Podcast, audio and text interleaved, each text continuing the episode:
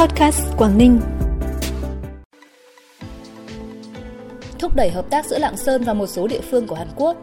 Bắc Giang, doanh thu từ vải thiều và dịch vụ phụ trợ đạt hơn 6,7 nghìn tỷ đồng. Trại hè quốc tế mang phong cách quân đội nơi địa đầu Tổ quốc là những tin tức đáng chú ý sẽ có trong bản tin podcast sáng nay 22 tháng 7. Sau đây là nội dung chi tiết.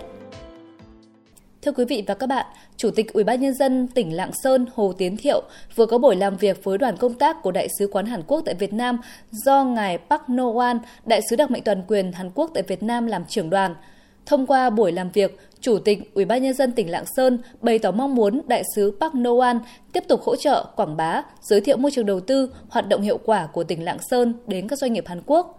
Đại sứ Park Noh-wan đánh giá cao sự phát triển kinh tế xã hội của tỉnh Lạng Sơn cũng như những tiềm năng lợi thế của tỉnh như kinh tế cửa khẩu, thương mại, du lịch, nguồn nhân lực lao động. Qua trao đổi, hai bên cơ bản thống nhất một số nội dung tiếp tục triển khai trong thời gian tới. Tỉnh Bắc Giang đã kết thúc vụ vải thiều năm 2022. Diện tích vải thiều toàn tỉnh Bắc Giang năm 2022 đạt 28,3 nghìn hectare. Theo thống kê của Sở Công Thương tỉnh Bắc Giang, tổng sản lượng vải thiều đạt hơn 199,5 nghìn tấn, giảm hơn 16,2 nghìn tấn so với năm 2021, nhưng cao hơn dự kiến gần 20 nghìn tấn. Giá vải bình quân chung cả vụ đạt 22.100 đồng một kg. Tổng doanh thu từ vải thiều và các dịch vụ phụ trợ đạt hơn 6,78 nghìn tỷ đồng, tương đương năm 2021. Kim ngạch xuất khẩu đạt 115,9 triệu đô la Mỹ, tăng 94,13% so với năm 2021. Trong đó kim ngạch xuất khẩu từ vải thiều đạt 75,4 triệu đô la Mỹ, còn lại là kim ngạch xuất khẩu từ dịch vụ phụ trợ. Vụ vải thiều năm nay được đánh giá là được mùa, được giá, tiêu thụ thuận lợi. Bộ Giao thông Vận tải và Ủy ban nhân dân thành phố Hải Phòng vừa phối hợp tổ chức lễ ký kết bàn giao tiếp nhận Bệnh viện Giao thông Vận tải. Theo đó, Bệnh viện Giao thông Vận tải sẽ sáp nhập vào Bệnh viện Phụ sản Hải Phòng.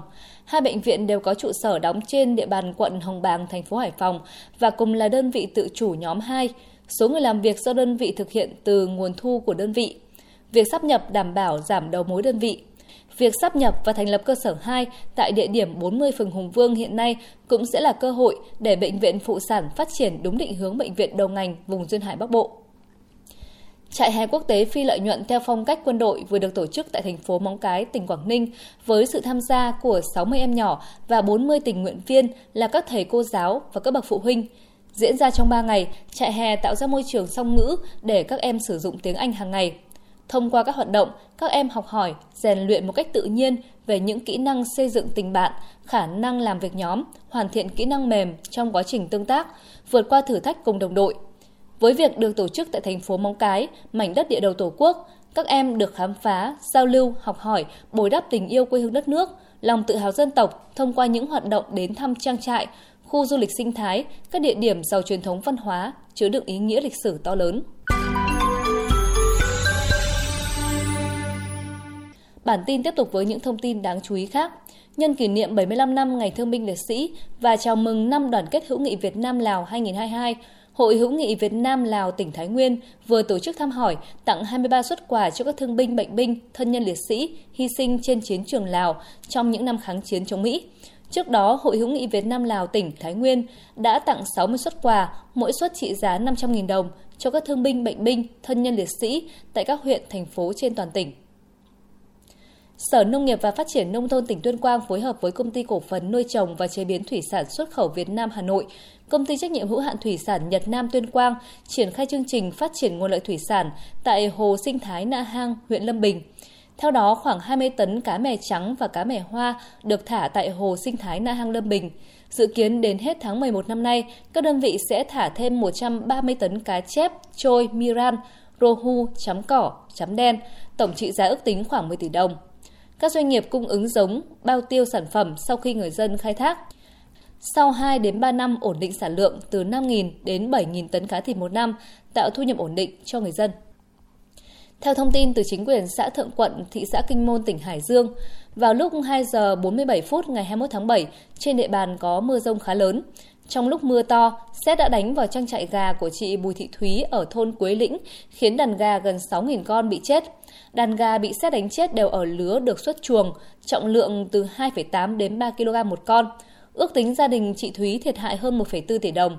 Ngoài ra, sét còn làm thiệt hại toàn bộ hệ thống quạt điện tại trang trại và một số dụng cụ chăn nuôi bị hư hỏng.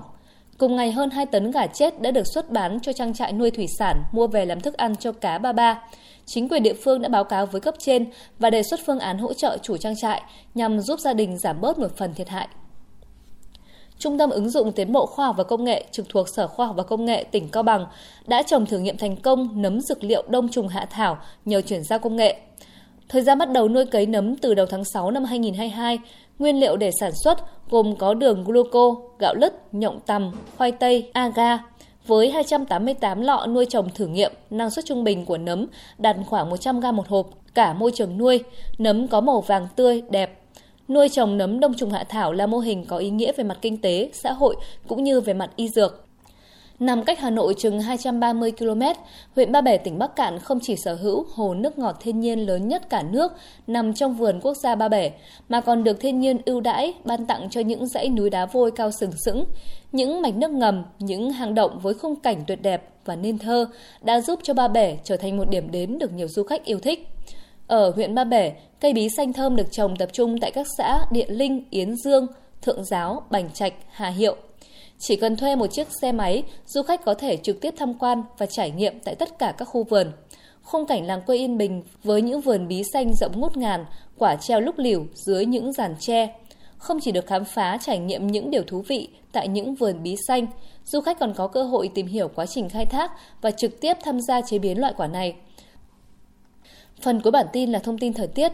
Theo Trung tâm Dự báo Khí tượng Thủy văn Quốc gia, các tỉnh Đông Bắc Bộ ngày hôm nay trời nhiều mây, có mưa rào và rải rác có dông, cục bộ có mưa to, gió Đông Nam cấp 2, cấp 3. Trong mưa dông có khả năng xảy ra lốc sét, mưa đá và gió giật mạnh. Nhiệt độ thấp nhất từ 24 đến 27 độ, nhiệt độ cao nhất từ 30 đến 33 độ, có nơi trên 33 độ. Thông tin về thời tiết đã khép lại bản tin podcast Quảng Ninh ngày hôm nay. Cảm ơn quý vị và các bạn đã quan tâm đón nghe. Xin kính chào tạm biệt và hẹn gặp lại.